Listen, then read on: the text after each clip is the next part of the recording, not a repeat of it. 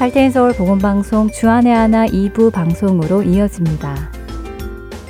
주안의 하나 2부에는 시편을 묵상하며 시편 기자의 마음을 공감해 보는 프로그램 시편 나의 고백과 은혜의 설교 그리고 마태복음 강해가 준비되어 있습니다. 먼저 시편 나의 고백으로 이어집니다.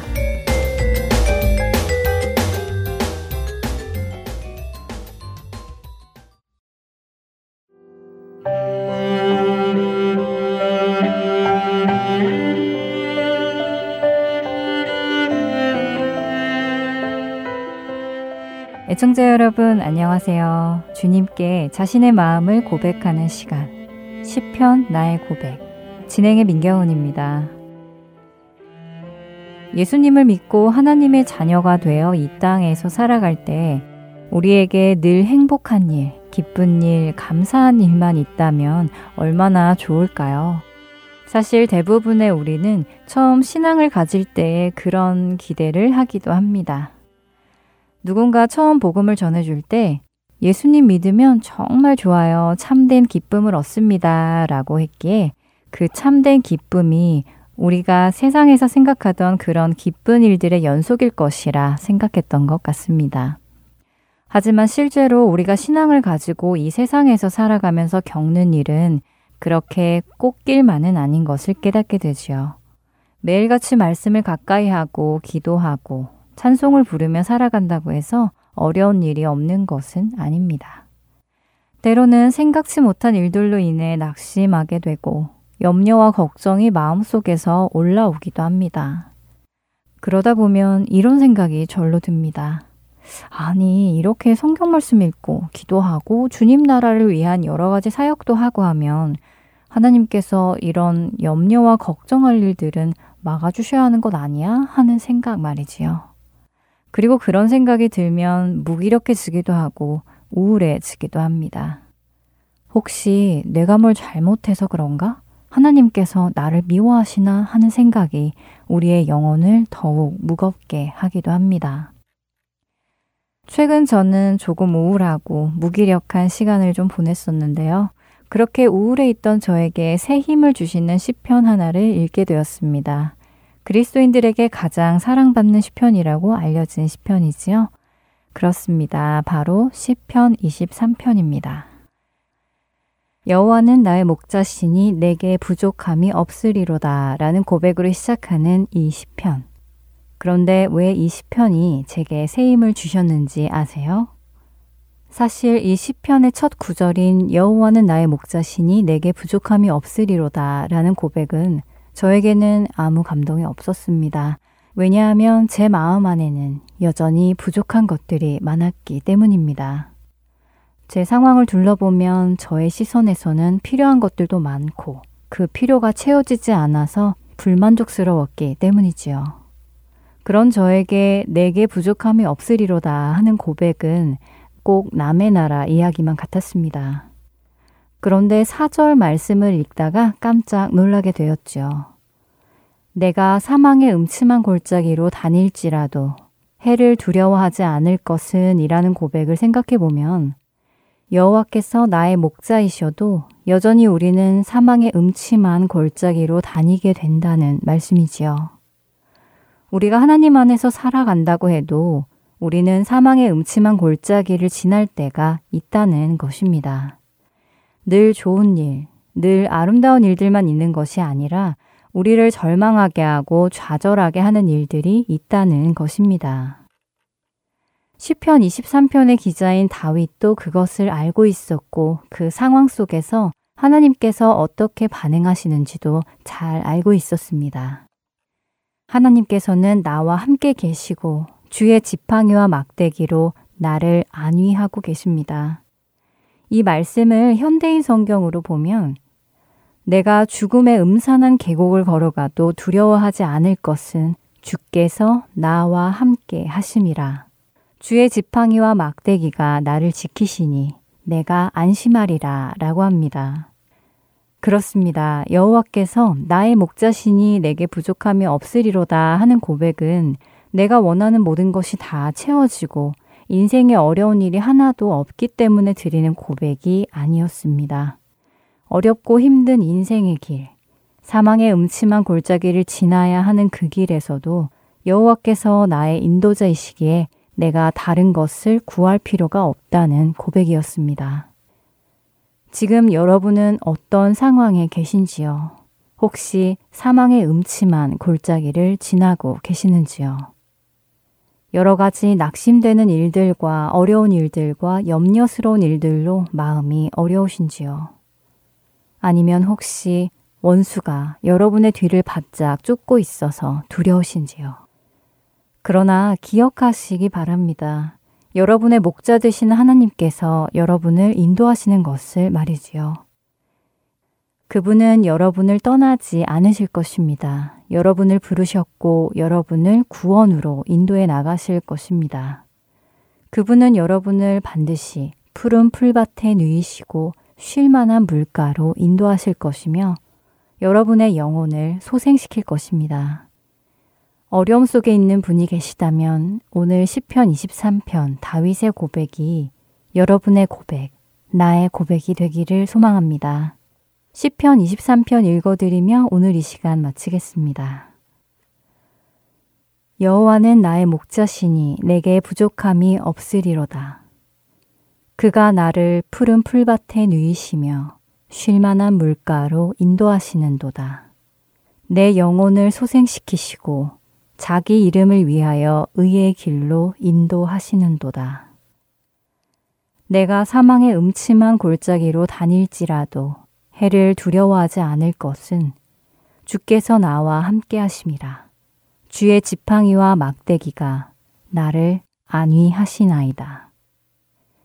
주께서 내 원수의 목전에서 내게 상을 차려주시고 기름을 내 머리에 부으셨으니 내 잔이 넘치나이다. 내 평생의 선하심과 인자하심이 반드시 나를 따르리니 내가 여호와의 집에 영원히 살리로다. 아멘.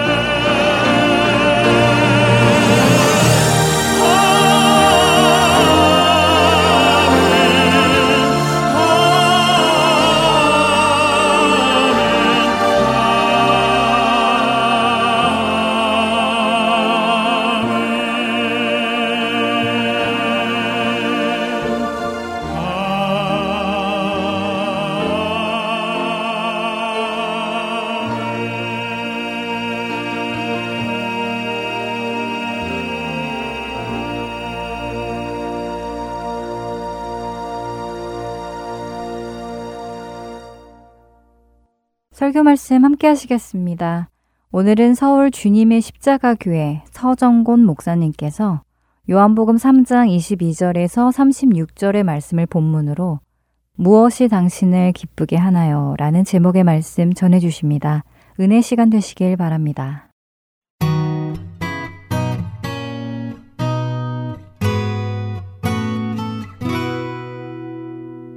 요한복음 3장 22절로부터 36절까지 말씀입니다.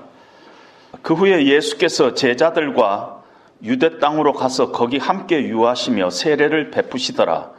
요한도 살렘 가까운 에논에서 세례를 베푸니 거기 물이 많음이라 그러므로 사람들이 와서 세례를 받더라. 요한이 아직 옥에 갇히지 아니하였더라. 이에 요한의 제자 중에서 한 유대인과 더불어 정결 예식에 대하여 변론이 있었더니 그들이 요한에게 가서 이르되 라비어 선생님과 함께 요단강 저편에 있던 이 곧 선생님이 증언하시던 이가 세례를 베풀매 사람이 다 그에게로 가더이다. 요한이 대답하여 이르되 만일 하늘에서 주신 바 아니면 사람이 아무것도 받을 수 없느니라. 내가 말한 바 나는 그리스도가 아니요 그의 앞에 보내심을 받은 자라고 한 것을 증언할 자는 너희니라.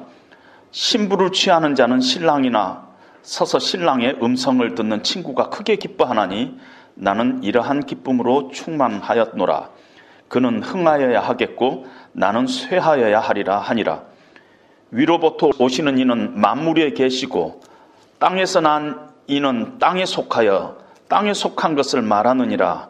하늘로부터 오시는 이는 만물 위에 계시나니 그가 친히 보고 들은 것을 증언하되 그의 증언을 받는 자가 없도다.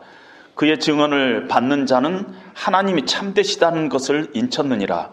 하나님이 보내신 이는 하나님의 말씀을 하나니 이는 하나님이 성령을 한량없이 주심이니라.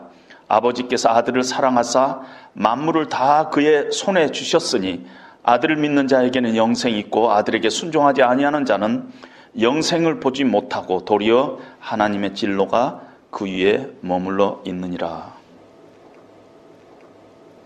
나는 누구인가?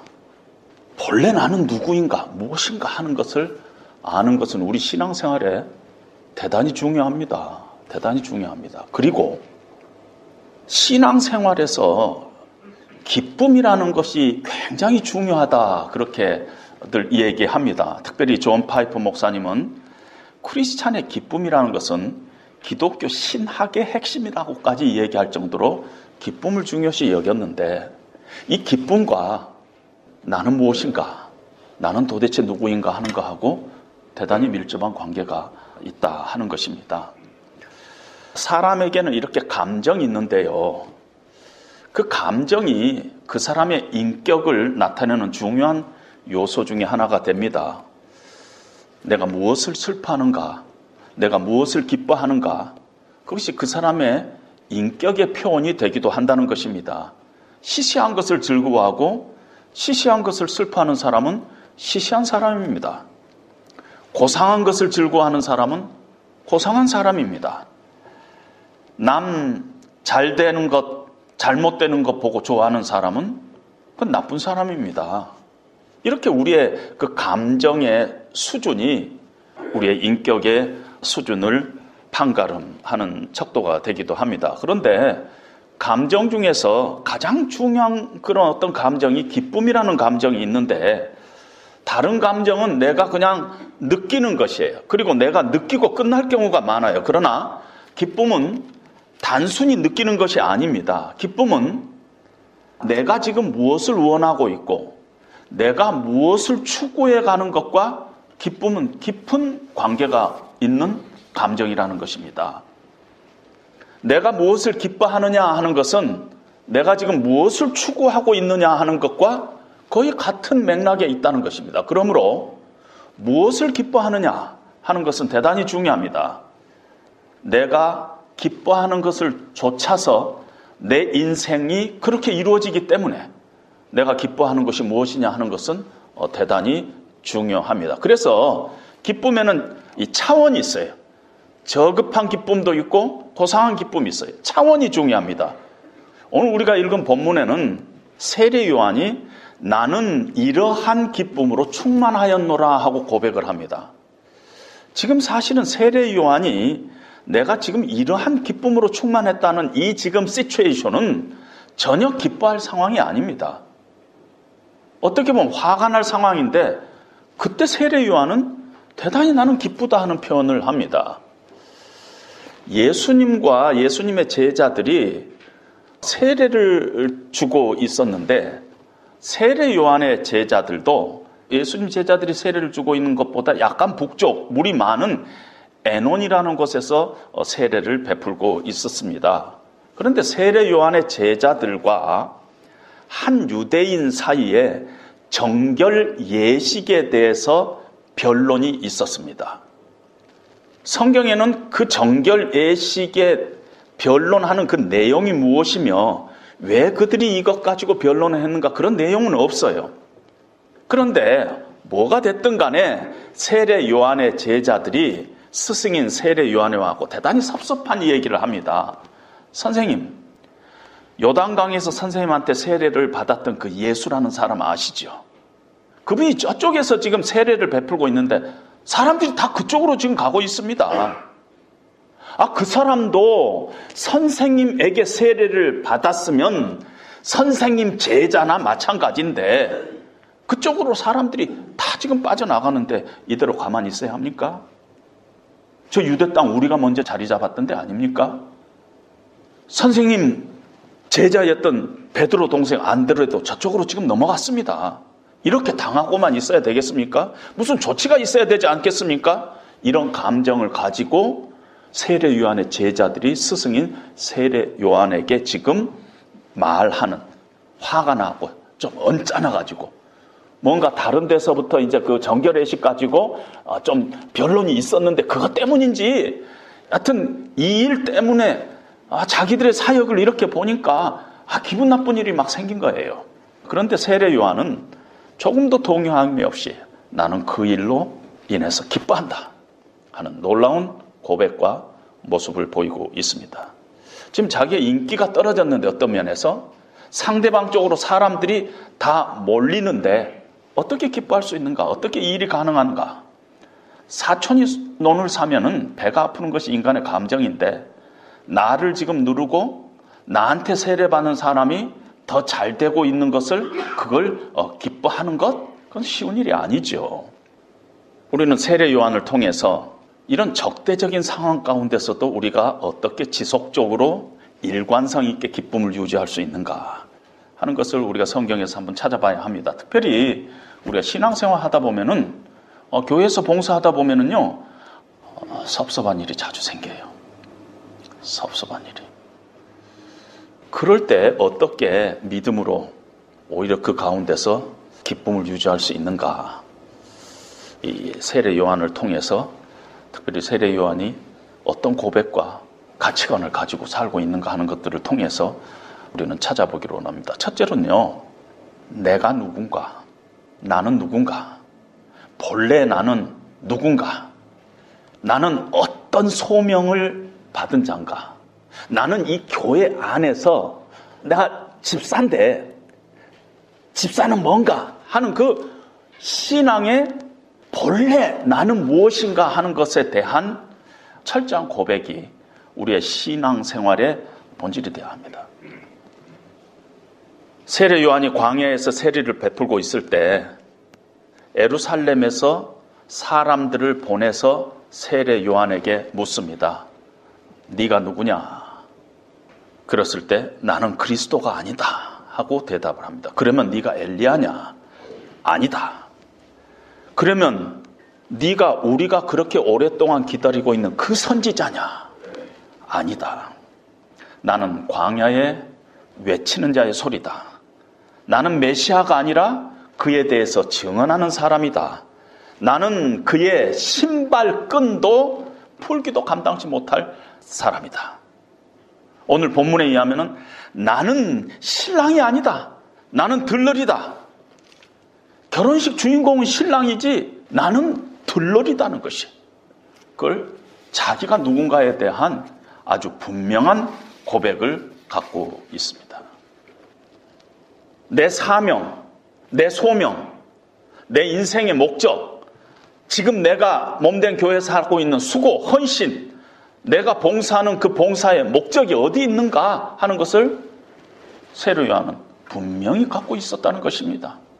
그분의 영광을 위해서, 예수님의 영광을 위해서 이 일을 통해서 예수님이 영광 받으시고 그것이 나의 인생의 목적이라면은 내가 지금 나한테 어떤 일이 생겼는가에 상관없이 지금 이 사건을 통해서 이 시츄에이션을 통해서 예수님이 영광 받으셨다면 나는 기뻐할 수 있다 하는 그런 고백을 하고 있다는 것입니다.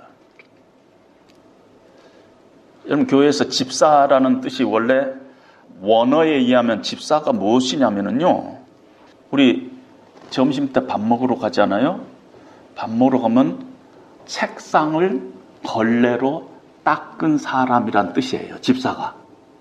그러니까 그 생각을 갖고 아 집사라는 건 교회 안에서 책상을 걸레질 하는 사람이다. 그것을 본래적으로 자기가 딱 갖고 있으면은 섭섭할 일이 없죠. 별로. 누가 어, 집사님 이것 좀 닦아주세요. 그러면 집에 가서 아니 지가 나보고 저걸 닦으라고 그랬. 그럴 필요가 없다는 거야. 나 닦으면 되는 거야. 왜냐면 본래 내가 닦은 사람이니까. 거기에 비해서 요한의 제자들은 예수님의 사역과 자기 선생님 세례 요한의 사역을 세상적으로 비교했습니다. 아, 세례 받은 숫자가 저쪽이 훨씬 많네요? 아, 저쪽이 지금 훨씬 더 우리보다 더 유명해졌어요. 저쪽 교회가 우리보다 더 늦게 시작했는데 훨씬 더 지금 어, 숫자가 많아요.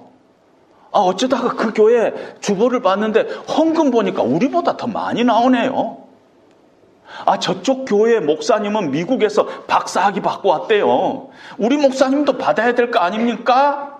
이래 가지고 미국에 간 목사님들이 너무너무 많아요. 제가 목사님 세계를 아는데. 교인들 등살에. 자기는 실력이 없어서 미국 가서 공부할 생각도 없는데 할 수 없이 우리 교인들이 그냥 목사님 옆 교회는요 새로운 목사님이 받고 왔어요. 박사학위 왔어요. 주일날 가운에 줄이 달라요. 세 개예요 줄이. 막 이러면서 목사님 보내는 거예요. 그러면 목사님 와가지고 고생 고생하면서 어디서 가짜 박사 받고 막 그러고 들어간 일이 이 한국 교회 비일비재한 현상이에요. 한동안 자기 선생님이 인기 최고였는데, 그리고 자기 선생님이 먼저 시작했는데, 예수님이 자기 선생님한테 세례를 받았는데, 저쪽이 더 부흥하고, 저쪽이 더 성장하고, 저쪽이 더 유명해지고, 저쪽이 더 큰 교회가 됐어요. 아주 화가 난 것입니다. 근데 사실은 예수님은 세례를 베풀지 않았어요. 요한복음 4장 1절에 보면 예수께서 제자를 삼고 세례를 베푸시는 것이 요한보다 많다는 말을 바리새인들이 들은 줄을 주께서 아신지라 하고 나서 성경에 예수께서 친히 세례를 베푸신 것이 아니요 제자들이 베푼 것이다 하고 어, 설명을 하고 있습니다. 예수님은 이 땅에서 세례를 베푸신 적이 없어요. 예수님에게 세례 받은 사람이 없어요. 예수님 이전에 모든 세례라는 표현은 그냥 정결 예식이에요. 정결 의식이에요. 우리가 예수님의 이름으로 세례를 받는 것은 전혀 다른 것이에요. 우리가 예수님 이름으로 세례를 받는다는 것은 내가 예수님과 함께 죽고 부활하신 예수님과 함께 연합되는 것을 의미합니다. 그래서 성령께서 내 안에 내주하시는 그러한 아주 놀라운 영적인 사건을 세례라고 하는 것입니다. 거기에는 반드시 예수님의 죽으심과 예수님의 부활하심이 함께 있는 것이에요. 예수님이 이 땅에 살아계실 때 아직 죽지도 않았는데, 아직 부활하시도 않았는데, 예수님의 세례를 주실 수가 없는 것이에요. 세례 의미에 합당하지 않은 것이죠. 예수님이 준다는 것은. 세례 요한은 자기가 누군가, 내 사명이 무엇인가, 내가 왜 존재하는가, 내가 왜 사는가 하는 것을 분명히 알았습니다. 예수 그리스도를 증거하는 것, 그분의 아름다운 덕을 선포하는 것, 그것이 하나님께서 정하신 내 삶의 소명이라는 분명한 신앙 고백을 갖고 있습니다. 그분을 높이는 것, 그분의 기쁨에 참여하는 것, 그것이 내 인생의 목적이다. 나는 결혼식의 신랑이 결코 아니다. 나는 들러리다. 절대 나는 신랑이 아니다 하는 것을 분명히 알고 있었습니다. 그러니까 세례 요한은 자기가 누구인가를 분명히 아니까 자기가 낮아질 수 있었어요. 작아질 수 있었어요. 세상 사람들의 눈에 약해질 수 있었어요. 그럼에도 기쁨에 충만할 수 있었다는 것입니다. 그래서 예수님께서 여자가 낳은 자 가운데서 세례 요한이 가장 큰 자다 하는 칭찬을 들었던 것입니다. 우리가 신앙생활 하다 보면은 갈등들이 생겨요. 그리고 행복하지 못할 때가 있어요. 근데 우리가 신앙생활 하면서 생기는 어떤 갈등들을 가만히 그 중심을 들여다보면은 나와 다른 사람의 갈등이 아니에요. 교회 어려움 있는 교회들을 들여다보면은 목사님하고 장로님하고 서로 사이가 나쁘고 다투고 장로님들끼리 다투고 장로님들하고 집사님들하고 이렇게 다투고 그래서 그들 간의 갈등인 줄 우리가 착각합니다. 근데 그렇지 않아요. 사실은 나와 예수님 간의 갈등이에요. 성경은 나는 쇠하여야겠고 예수님은 흥해야 되겠다. 이것이 우리의 목표인데 예수님도 흥하고 나도 흥해야 되겠다. 이런 사고방식을 가지고 몸된 교회에서 봉사를 하면은 당연히 예수님과 갈등이 생기고 예수님과의 갈등은 반드시 우리 가운데 외적으로는 사람과의 갈등으로 나타나게 돼 있어요. 예수님도 흥하고 나도 흥하는 길은 원칙적으로 없어요. 만약에 한 가지 방법이 있다면은 내가 예수님 안에서 쇠하여지는 것이에요. 예수님 생각이 내 생각이 되고 예수님이 기뻐하는 것을 내가 기뻐하고 예수님이 내 삶의 주권자로 자리 잡고 내가 예수님을 내 인생의 주인으로 모시고 이런 과정을 통해서 나는 쇠하여지고 예수님 안에서 쇠하여지고 예수님은 흥해지는 것 그런 과정을 통해서 결론은 예수님도 흥하고 나도 흥하는 길, 유일한 길이 그 길밖에 없다는 것입니다.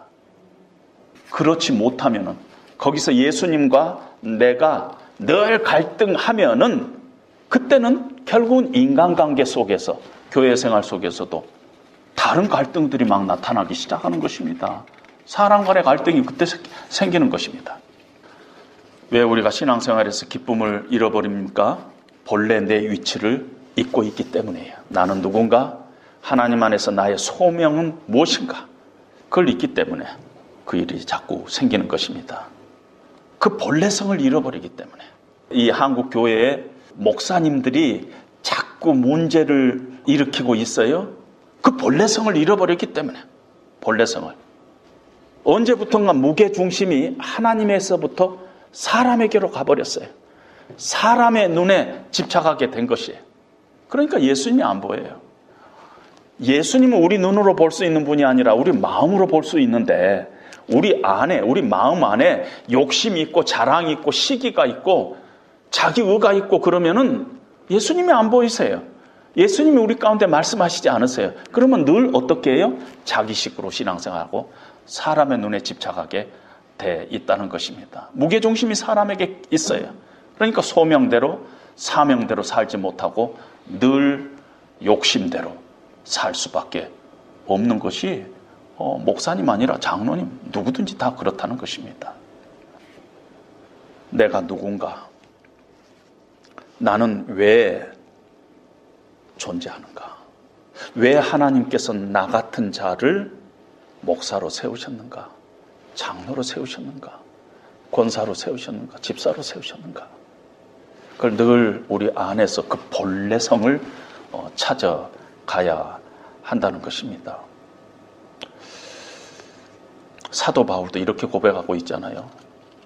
나는 본래 불충한 자라는 것이야. 나는 본래 죄인 중에 괴수 같은 자라는 것이. 그런데 하나님의 궁휼하심을 입어가지고 하나님이 나를 충성되지 않은데 충성되이 여겨가지고 이 직분을 나에게 맡기셨도다. 내가 죄인 중에 괴수인데 이 고백을 사도 바울은 늘 가지고 있었어요. 자기 본래 성을 잃지 않았어요. 죽을 때까지. 오래전 2002년도인가요? 일본의 스미즈 제작소에 다나카 고이치라는 현장 기술자가 노벨 화학상을 받은 거 여러분들이 아시죠? 그 사람 말단 주임이었습니다. 근데 그 사람의 인생의 목적은 엔지니어였어요. 그래서 노벨상 수상식장에도 작업복을 입고 참여를 했습니다. 참석을 했습니다. 회사에서는 아니 노벨 화학상을 받은 사람을 그냥 이대로 둘 수는 없다 해가지고 이사로 승진을 시켰습니다. 근데 이분이 사양했어요. 왜냐하면은 이사가 되고 나면은 연구로부터 멀어진다고 나는 현장 기술자로 남겠다고 내 소명은 엔지니어라고 그렇게 거절을 합니다. 여러분 이 사람이 예수 안 믿는 사람일 거예요. 예수 안 믿는 사람도 고상한 목적을 갖고 있으면 결코 인생이 외롭지 않아요.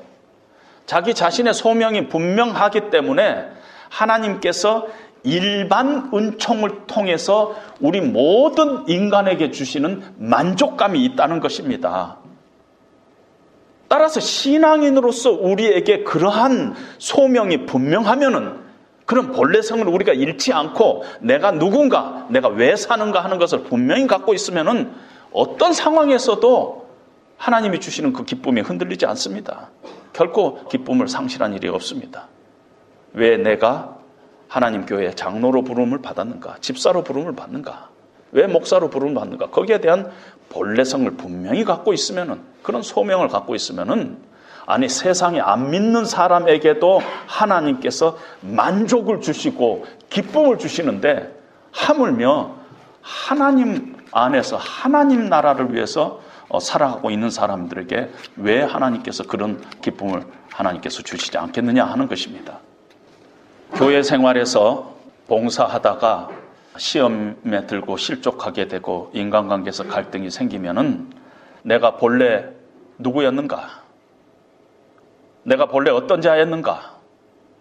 내가 하나님의 긍휼하심을 입은 자다. 사도 바울의 고백처럼 나는 본래 충성된 자가 아닌데 하나님께서 나를 충성되이 여기셔서 이 직분을 하나님께서 주셨다 하는 것을 늘 어, 고백하는 자리로 가야 할 것입니다. 두 번째로 지속적인 기쁨을 유지하는 비결은 생각의 무게 중심을 하나님 나라로 늘 향하게끔 해야 합니다. 세례 요한은 그는 흥하여야 하겠고 나는 쇠하여야 하리라 이렇게 했습니다. 내가 쇠함으로 하나님 나라가 확장된다면은 내가 기쁨으로 감당하겠다. 내가 손해 보겠다. 내가 쇠해야 한다는 건 내가 비실비실해지고 내가 뭐 무가치해지고 그런 것이 아닙니다. 어떤 면에서 나는 들러리로서의 나의 위치를 분명히 하겠다 하는 그런 고백이나 마찬가지입니다. 바울은 빌립보 감옥에서 이런 고백을 합니다. 만일 너희 믿음의 재물과 섬김 위에 내가 나를 전제로 드릴지라도 나는 기뻐하고 너희 무리와 함께 기뻐하리라. 여러분 전제가 뭐냐면은요. 재물 위에다가 마지막으로 부어는 값싼 포도주에 그냥 어떤 고기 위에다가 포도주를 싹 뿌리면은 확 타는데 싼 포도주를 뿌리는 거예요. 내가 너희들의 믿음과 어떤 섬김 위에 내가 싸디싼 포도주, 금방 타버리를 그런 포도주로 내가 드려진다 할지라도 나는 기뻐하고 기뻐하겠다는 것이에요. 왜냐면은 내 소명이 뭐냐면은 내가 너희들을 하나님 앞에 세우는 것이 내 소명이라는 것이에요. 근데 이 빌립보 교인들이 나를 통해서 너의 신앙이 아름답게 믿음이 진보된다면 성숙해 간다면 내 생명 마지막 피 한 방울까지도 기쁨으로 쏟겠다는 것입니다. 그것이 사도 바울이 갖고 있던 인생의 가치관이었습니다. 이것이 무가치한 인생이에요? 아니면 오히려 고귀한 인생이에요? 우리가 기뻐하지 못한 이유는요, 내 중심적, 하나님 나라 중심이 아니라 내 중심적인 신앙생활을 합니다. 내가 잘 돼야지. 내가 기뻐하겠다고 생각하는 거. 그러면 참 기쁨을 누릴 수가 없습니다. 교회와 교회 간에도 마찬가지입니다. 교회와 다른 교회는 경쟁 관계가 아니에요. 교단과 교단도 마찬가지입니다. 여러분, 우리가 우리 교회를 사랑해야 돼요. 그런데 우리 교회가 최고라고 생각하는 건 그건 어, 잘못된 생각입니다. 하나님 나라가 우리를 통해서, 우리 교회를 통해서 확장되는 것은 기쁜 일입니다. 그러나 다른 교회를 통해서도 확장되는 것을 우리가 기쁜 일로 축복해 줘야 된다는 것입니다. 여러분들이 어디서 들었을 것입니다. 우리나라 전북 김제시에 금산리에 금산교회라는 데가 있는데 그 교회가 문화재로 어, 지정되어 있는 교회입니다. 금산리 일대에요. 1900년 초에 4년 5년 때 금산리 일대에서 제일 큰 부자가 조덕삼 씨라는 사람이었습니다. 미국 선교사님이 그 지방을 지나가다가 조덕삼 씨 집에 문간방에 머물게 되었고 문간방에 머물게 되면서 조덕삼 씨에게 전도를 해가지고 그 사람이 예수를 믿게 됐습니다. 그런데 조덕삼 씨가 예수를 믿기 전에 이미 그 집에 머슴으로 일하고 있었던 이 자익 씨라는 청년이 예수님을 이 선교사님과 성경 공부하면서 예수님을 영접하고 지금도 머슴으로 있으면서 테이트 선교사님인데 테이트 선교사님과 함께 성경 공부를 하고 있었어요. 그런데 그 집의 주인이신 조덕삼 씨도 예수를 믿게 됐어요. 그래서 같이 성경 공부를 하게 됐습니다. 그러면서 신앙생활을 하게 됐어요. 지주 그 지역에서 최고의 부자하고 그 집에 머슴하고 같이 신앙 생활을 이렇게 성경 공부를 하는데 그 후에 금상교회에서 장로님 한 분을 추천하게 됐어요. 장로님 한 분. 그래서 투표를 했는데 이자희 씨가 선출된 거예요. 머슴이. 지주인 조덕삼 씨가 아니라 이자희 씨가 선출된 겁니다. 사람들이 얼마나 당황했겠어요. 그런데 그때 조덕삼 씨가 일어나서 우리 모두 이자희 장로님을 받들어서 열심히 교회를 섬깁시다. 해가지고 교회가 그 어색한 분위기를 벗어나게 됐습니다. 그 후에 이자익 장로님은 신앙생활을 거기서 잘 하다가 평양의 신학교로 갔습니다. 그래서 목사님이 되셨습니다. 그런데 금상교회 이제 장로님이 되셔서 계셨던 조덕삼 씨가 이자익 전도사겠죠. 이제 신학교 졸업생을 담임 목사로 모셔왔습니다. 이자익 목사가 설교할 때마다 조덕삼 씨가 맨 앞자리에 앉아서 자기 머슴이었던 이자익 목사 앞에서 아멘, 아멘 하면서 하나님의 은혜를 고백했다는 것이 우리 한국 초대 기독교의 일화입니다. 우리 한국 기독교의 밑바닥에 이런 겸손한 장로님의 간직이 숨어 있어요. 내 중심이 아니라 하나님 나라 중심으로 살아갈 때 하나님께서 그런 자를 큰 자라고 얘기를 합니다. 오늘 세례 요한은 오늘 이 말씀 다음에 제가 본문을 여러분들의 인용은 하지 않았지만은 바로 예수님이 내가 지금 어, 붙잡고 있는 그 예수님이 어떤 분인가?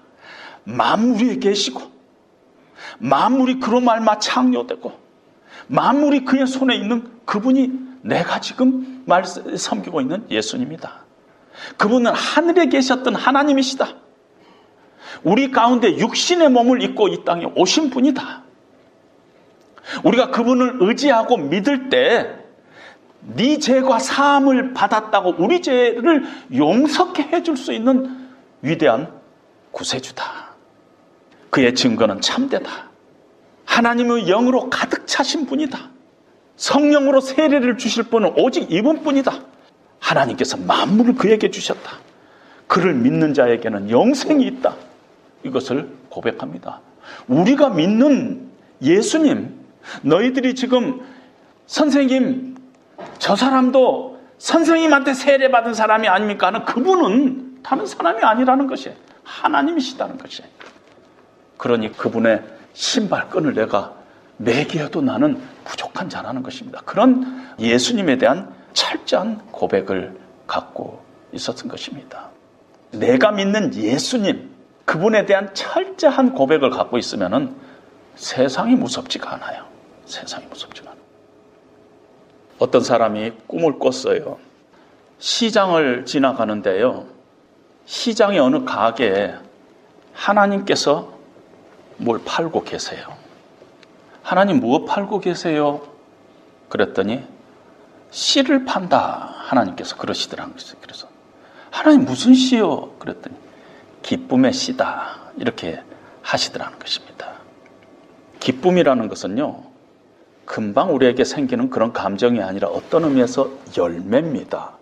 그리고 그 열매가 맺히기 위해서는 씨를 뿌려놓고 그걸 물 주고 물 주고 해갖고 키우는 그런 과정들을 겪어서 열매가 생기는 것이에요. 씨가 필요하다는 것입니다. 하나님의 안목으로 내 인생을 늘 바라보면서 하나님의 그리스도 중심적으로 내 인생의 목표와 원리를 늘 세우면서 범사에 하나님을 인정하고 하나님을 신뢰하는 법을 매일매일 삶 가운데서 하나씩 하나씩 배워가는 그런 과정을 통해서 주님이 나를 위해서 존재하는 것이 아니라 내가 주님을 위해서 존재한다. 주님이 나의 기쁨도 되지만은 내가 주님의 기쁨 되기를 원합니다 하는 그런 고백을 가지고 사람 앞에서가 아니라 하나님 앞에서 신앙생활을 늘 하면서 내 가치관과 내 인생관과 내 생각을 하나님 앞에 늘 복종시키면서 하나님의 말씀을 펼 때마다 너희가 내 안에 내 말이 너희 안에 거하면은 네 기쁨이 충만하리라. 이 하나님의 말씀을 늘 붙잡고 말씀에서 나에게 무엇을 말씀하시는가 늘 그걸 붙잡고 이렇게 살면서 기도할 때마다 성령께서 나에게 말씀하시면서 내 생각을 바로 잡아 주시는 그 성령의 인도하심을 늘 붙잡으면서 매일매일 하나님을 신뢰하면서 믿음으로 생각하고 믿음으로 행동하는 그런 과정들을 통해서 어느 날 내 삶 가운데 그 씨가 자라가지고 열매 맺혀가지고 기쁨이라는 열매로 우리에게 다가옵니다. 절대 금방 순간적으로 기쁨이 생기지가 않습니다. 그래서 빌립보서에서는 너희가 자족하기를 연습하라. 연습해야지 되는 거 아닙니까? 그래서 우리 공동체가 늘 하나님 중심적인 생각을 가지고 내가 본래 어떤 자인가 이 교회 안에서 하나님께서 나를 직분자로 세우셨는데 그 직분의 본질 본래적인 뜻은 무엇인가? 왜 하나님께서 나를 불렀는가? 내가 진짜 똑똑해서 그런가? 아니라는 것입니다.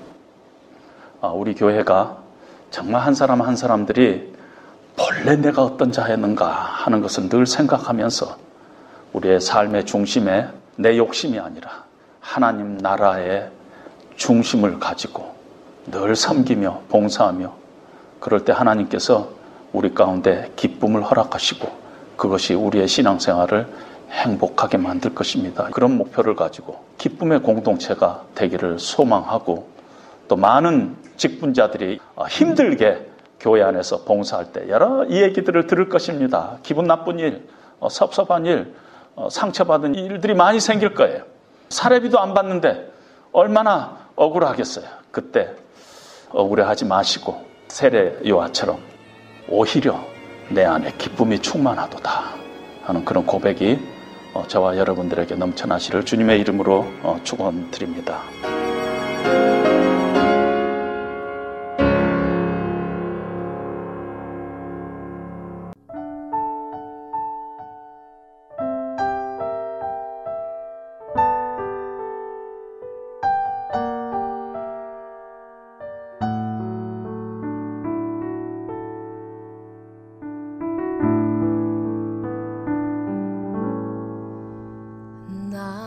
come.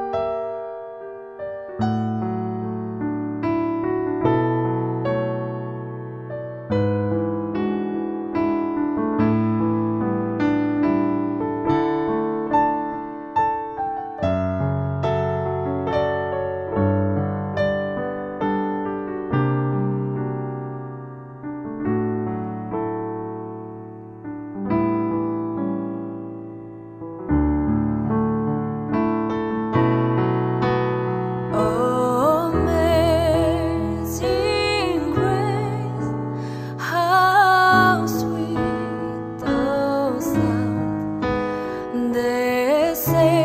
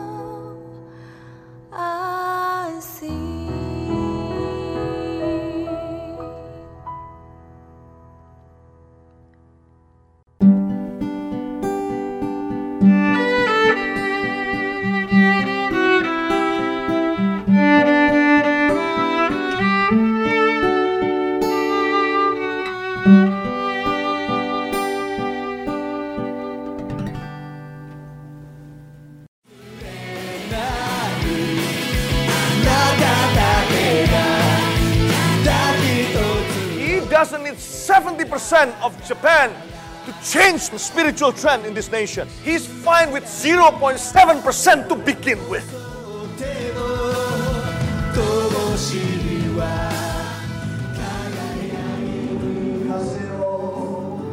하나님을 향해 부르짖는 일본인들의 간절한 마음이 들리십니까? 크리스천 인구가 1%도 되지 않는 척박한 영적 사막 일본. 그 사막의 땅에도 복음의 씨앗이 뿌려져야 할 것입니다. 하트앤서울 복음 선교회에서는 이 일을 위하여 일본어 방송 CD를 제작하였습니다. 주위에 있는 일본인들에게 이 CD를 전하고 싶은 분들은 전화번호 602-866-8999로 연락 주시기 바랍니다.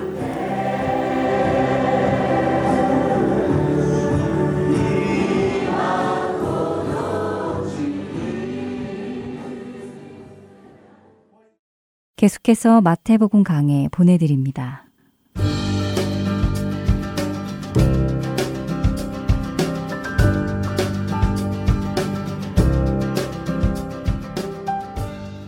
할트앤 서울 복음방송 애청자 여러분 안녕하세요. 마태복음 강해 김태정 목사입니다. 지난주 우리가 살펴본 내용은 예수님께서 예루살렘 성에 입성하시는 장면이었습니다. 세상의 기대와는 다른 하나님의 뜻에 순종하며 겸손히 나귀를 타고 오시는 예수님의 모습은 우리가 어떻게 이 세상을 살아가야 하는지 보여주시는 좋은 본이었습니다. 오늘은 예수님께서 입성하신 후에 어떠한 일을 하셨는지 21장의 나머지 내용을 통해 함께 살펴보도록 하겠습니다. 제일 먼저 예수님은 성전을 정화하셨습니다. 12절부터 13절까지의 말씀입니다. 예수께서 성전에 들어가사 성전 안에서 매매하는 모든 사람들을 내쫓으시며 돈 바꾸는 사람들의 상과 비둘기 파는 사람들의 의자를 둘러엎으시고 그들에게 이르시되 기록된 바 내 집은 기도하는 집이라 일컬음을 받으리라 하였거늘 너희는 강도의 소굴을 만드는도다 하시니라. 늘 온유하신 모습, 불쌍히 여기는 모습만을 보여주셨던 예수님께서 성전에서 불같이 화를 내신 사건은 그리스도인은 누가 뭐래도 허허거리며 살아야 할 것 같은 오해를 깨주시는 사건입니다. 그리스도인이라면 필요한 때에 거룩한 분노를 나타낼 수 있음을 보여주시는 장면입니다. 예수님은 제일 먼저 성전으로 가셨고 성전에서 하나님을 섬기며 예배하는 본질을 더럽히는 일들에 대해서 책망하고 계십니다. 분명 처음 그들의 의도는 선한 것에서부터 시작하였을 것입니다. 하나님께 온전한 제물을 드리기 위해서 흠없는 짐승들을 보증할 수 있는 공인된 판매처는 제사를 준비하는 이들에게 좋은 일이었습니다. 또한 반세겔의 성전세를 납부하기 위해 돈을 바꿔주는 사람들도 반드시 필요했을 것이고요. 하지만 예수님께서는 오늘 이들을 향하여 성전을 강도의 구렬로 만들었다고 말씀하십니다. 사실 이 장소가 아니더라도 다른 장소, 예를 들면 감남산에도 제사를 위한 동물들을 팔았던 증거가 남아 있다고 합니다. 이 말은 굳이 성전구역에서 재물을 팔지 않아도 사람들은 제사를 위한 동물들을 살 수 있었는데 하나님을 예배하는 성전구역에서 이웃만을 목적으로 모인 모습은 하나님을 향한 열심이 아니라 돈을 향한 열심이기 때문에 예수님께서는 이토록 화를 내시며 그들을 내어 쫓으신 것입니다. 칼빈에 의하면 성전 안에서 제사를 위한 동물을 파는 것은 제사장들에 의해 시작되었다고 합니다. 그리고 성전 안에서 장사를 하기 위해서는 엄청난 금액의 돈을 지불했어야 하는데 상인들이 이러한 돈을 지불하면서까지도 성전 안에서 장사를 하려는 이유는 뻔하지요. 충분한 이윤이 돌아오기 때문입니다. 당시 성전에서 파는 재물이 아닌 다른 곳에서 가져온 재물을 가져온 경우에는 제사를 위한 검열을 통과하기가 어려웠기 때문에 비싼 값을 내고서라도 성전에서 재물을 직접 구매했을 것이라고 학자들은 분석합니다. 이러한 이유 때문에 예수님께서는 상인들이 이윤을 위해서 성전을 더럽히는 것과 동시에 아니 어쩌면 그 자리세를 받기 위해 혈안이 되어 있는 대제사장 무리들에 대한 더 큰 분노로 이사야 56장 7절의 말씀인 내 집은 만민이 기도하는 집이라 일컬음이 될 것임이라는 말씀을 인용하시며 그 거룩한 곳을 강도의 구렐로 만들었다고 분노하시고 상과 의자를 둘러 엎으셨다고 생각하는 것이 타당할 것입니다. 구약시대의 이스라엘 사람들은 참 많은 제사를 하나님께 드려야 했습니다. 기쁜 일에도 잘못한 일에도 하나님의 백성은 그 어떠한 상황이라도 하나님께 제사를 드려야 하고 또한 드릴 수 있는 특권이 있었습니다. 하나님께 제사를 드리는 이유는 과연 무엇일까요? 가장 중요한 것은 하나님과의 관계가 회복되는 것입니다. 기쁜 일에 감사하며 슬픈 일에 위로받고 잘못한 일에는 용서를 빌고 때가 되면 찾아뵙는 진짜 우리의 아버지로서 인격적인 교제를 하나님께서는 원하시고 계신 것입니다. 그러하기에 이것은 형식이 되어서는 안 됩니다. 사람도 그 행동이 진심이 담긴 것인지 아닌지를 느낄 수 있습니다. 사람뿐만 아니라 말 못하는 동물들도 그 감정을 헤아릴 줄 압니다. 그러니 우리를 지으시고 머리털까지도 세신받으신 우리 하나님은 어떠하시겠습니까? 그 하나하나 명하신 일들에 대해 왜 하나님께서 말씀하셨을지를 생각하며 하나님을 더욱 사랑하고 알아가는 과정이 우리의 삶 가운데 이루어져야 합니다. 이렇게 진정한 제사가 드려지지 않던 당시의 성전이기 때문에 예수님께서는 노하셨던 것이지요. 그런데 예수님께서 단지 장사하는 사람들과 재물을 사는 사람들을 성전에서 내어 쫓으셨다는 것으로 성전이 정말로 완벽하게 정화가 되었을까요? 장사하는 사람들은 일시적으로 쫓겨났지만 여전히 하나님보다 자신이 우선인 사람들로 가득 찬 그곳에서 예수님께서 이러한 일회성 사건으로 온전한 회복을 이루신 것은 아닐 것입니다. 단지 여기에서 벌어진 이 사건은 십자가를 통해서 이루실 그리스도로서의 사명을 상징하신 것 뿐입니다. 이 사건은 하나님의 선택된 백성으로서 하나님과의 관계를 유지하는 가장 중요한 요소인 성전을 더럽힌 유대 지도자들에 대한 경고와 책망이며 그리스도로서 이 땅에서 회복시켜야 할 가장 중요한 사명을 보여주신 것입니다.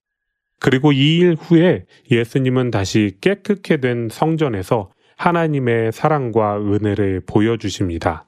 14절의 말씀입니다. 맹인과 저는 자들이 성전에서 예수께 나아옴에 고쳐주시니 예수님께서는 이제 성전을 깨끗게 하시어 하나님과 그의 백성의 관계 회복을 나타내신 후에 그리스도의 또 다른 사역인 약한 자를 치유하시고 회복하시는 모습을 계속하여 이루어 나가십니다. 강도의 구렬이라고 책망받던 그곳을 다시 원래의 모습대로 하나님을 만나고 치유의 축복이 있는 장소로 회복시키신 것입니다. 하지만 이러한 모습에도 불구하고 대제사장들과 서기관들은 여전히 예수님을 그리스도로 인정하지 않는 모습을 보여줍니다. 15절부터 17절의 말씀입니다. 대제사장들과 서기관들이 예수께서 하시는 이상한 일과 또 성전에서 소리질러 호산나 다윗의 자손이여 하는 어린이들을 보고 노하여 예수께 말하되 그들이 하는 말을 듣느냐 예수께서 이르시되 그렇다 어린아기와 젖먹이들의 입에서 나오는 찬미를 온전하게 하셨나이다 함을 너희가 읽어본 일이 없느냐 하시고 그들을 떠나 성 밖으로 베다니에 가서 거기서 유하시니라. 15절에서의 이상한 일이란 맹인과 저는 자를 고쳐주신 일입니다. 기적이 일어나고 예수님을 환호하는 이들이 생겨나자 대제사장과 서기관들은 심기가 불편해졌습니다. 다른 사람들이 그토록 환호하는 예수님께서 성경에 기록된 말씀으로 자신들의 불의를 정확하게 드러내셨기 때문에 이들은 화가 났습니다. 하지만 잘못이 드러난 이들이 해야 할 일은 회개이지 거짓으로 덮는 것이 아닙니다. 물론 이 일은 쉬운 일은 아닙니다. 자신의 잘못에 대해 솔직하게 인정하고 돌아설 수 있는 것은 아마도 우리가 가진 용기 중에 가장 커다란 것이 아닐까 생각합니다. 특히나 자신의 지위가 높고 소유가 많을수록 이러한 일은 더욱 어려워질 것입니다. 비록 그들은 나라는 빼앗겼지만 아직까지도 민족을 대표하는 이들로서의 그들의 체면은 남아있다고 생각했는데 예수님 때문에, 아니 정확히 이야기하자면 자신들의 비리와 불신앙 때문에 망신도 이런 망신이 아닙니다. 사실 그들에게 가장 중요한 것이 천국의 소망이었다면 이러한 일은 일어나지도 않았을 테지만 이 땅의 것에 목매달고 있던 그들이기 때문에 회개할 수 없었던 것이죠. 겉으로 보았을 때 가진 것이 너무도 많았던 그들이 바로 바리새인, 서기관, 사두개인들이었습니다. 민족을 대표하는 종교계 지도자들이며 말씀과 율법에 대해서 그 누구보다 잘 알고 있다고 자타공인 인정받는 사람들입니다. 그러한 그들이 책망받는 이유는 단 한 가지, 그 아는 것이 하나님과 아무런 상관이 없기 때문이었습니다. 우리에게도 그들과 똑같은 책망으로 다가오지 않도록 우리의 죄악이 드러나는 것을 오히려 감사하게 여기며 그 자리에서 바로 돌아서는 용기가 필요합니다. 하지만 용기가 없었던 그들은 예수님이 그리스도라는 명백한 증거가 있었음에도 불구하고 인정하지 못하고 오히려 예수님께서 자신이 그리스도가 아니라고 거짓말해 주시길 원하고 있었습니다. 그래서 아이들의 입을 통해 흘러나오는 호산나 다윗의 자손이여라는 찬미를 지적했습니다. 하지만 예수님은 이러한 아이들의 찬미 소리마저도 어린아이들과 젖먹이들의 입으로 권능을 세우시며 라고 기록된 시편 8편 2절의 말씀을 근거로 자신이 그리스도이심을 부인하지 않으십니다. 아이들은 무의식적으로 그저 어른들의 찬양을 따라 부른 것일 수도 있지만 결과적으로 이 찬양은 예수님께서 그리스도이심을 나타내는 선포가 되어 있었습니다. 이렇게 대제사장과 서기관들에게 말씀하시고 예수님은 베단니로 가셔서 유하셨습니다. 유월절을 지키기 위해 많은 사람들이 예루살렘으로 몰렸기 때문에 예수님은 베다니에 숙소를 잡으셨고 낮에는 예루살렘 성에서 가르치시고 고치셨고 저녁에는 베다니에서 유하셨다고 학자들은 이야기합니다. 그렇게 아침이 되어 예루살렘으로 향하시던 예수님은 길가에 있는 무화과 나무에 가서 그 열매를 구하셨는데 그 내용이 18절부터 22절까지에 등장합니다.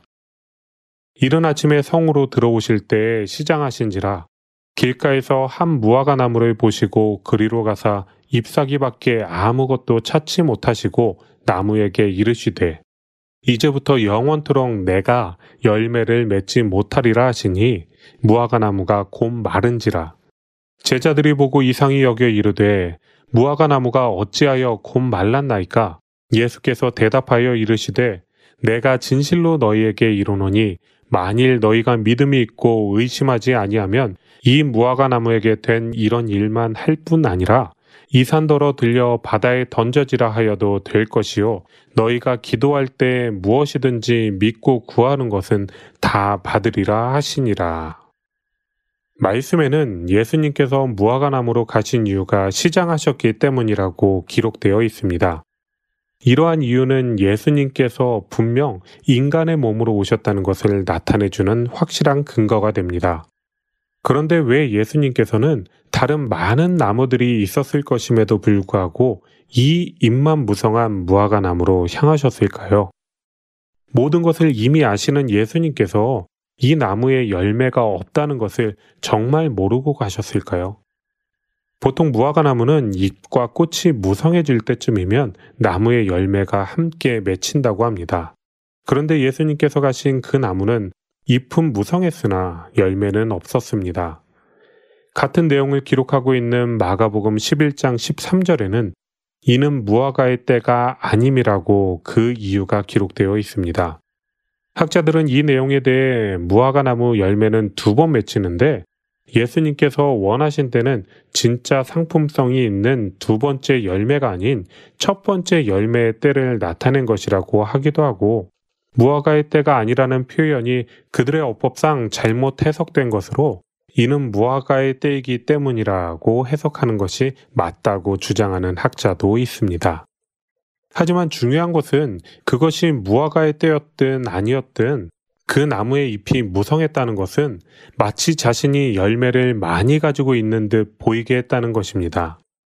해석에 따라 그 열매가 첫 번째든 두 번째든 열매는 있어야 했는데 결과는 없었고 무화과의 때이기 때문이라고 해석한다면 더더욱 그 열매가 있어야 했는데 결과는 없었습니다. 무화과 나무에 열매가 있고 없고를 이 순간 주목하는 이유는 예수님께서 이 나무를 통해서 이스라엘 민족을 말씀하시기 때문입니다. 겉으로는 하나님의 선택된 백성으로 자랑하고 있었지만 실제로는 하나님과의 관계는 하나 없는 마치 열매 없이 잎만 무성한 무화과 나무와 꼭 같았기 때문입니다. 이러한 무화과 나무에 대해 예수님께서는 이제부터 영원토록 내가 열매를 맺지 못하리라고 저주하시고 나무는 이내 말라버리게 됩니다.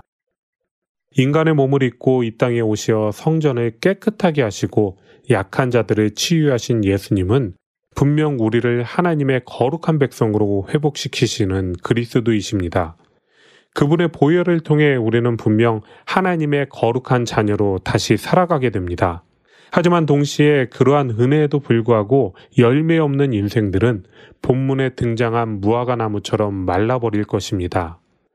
이 엄청난 경고 앞에서 우리는 과연 어떻게 믿음을 지키며 열매 맺는 삶을 살아갈 수 있을까요? 답은 마른 무화과 나무를 신기해하며 어떻게 이런 일이 일어날 수 있냐고 묻는 제자들의 질문에 대한 답이 담긴 22절부터의 말씀에서 찾아볼 수 있는데 바로 믿음으로 하는 기도입니다. 예수님께서는 우리가 하나님을 믿고 기도할 때 모든 것을 할 수 있다고 말씀하셨습니다. 무엇이든지 기도하고 구하고 받은 줄로 믿으면 그 기도가 이루어진다고 말씀하십니다. 그런데 이 내용은 우리가 모든 것을 할 수 있다고 말씀하시는 것이 아닙니다. 왜냐하면 우리가 기도해야 하는 대상이 있고 그분이 바로 하나님이시기 때문입니다. 우리가 원하는 것을 하나님께 부탁하는 것이고 들어주시는 분이 하나님이시라는 이야기입니다. 그러하기에 하나님을 믿는 온전한 믿음을 가진 자의 기도는 자신의 욕심으로 기도하는 것이 아니라 하나님의 뜻이 이루어지기를 바라는 것입니다. 그렇다면 우리의 뜻과 하나님의 뜻이 일치하는 기도라면 하나님께서 이루어 주신다는 약속인데 우리가 하나님의 백성으로 열매를 가진 삶을 위해 기도한다면 당연히 들어주시지 않겠습니까?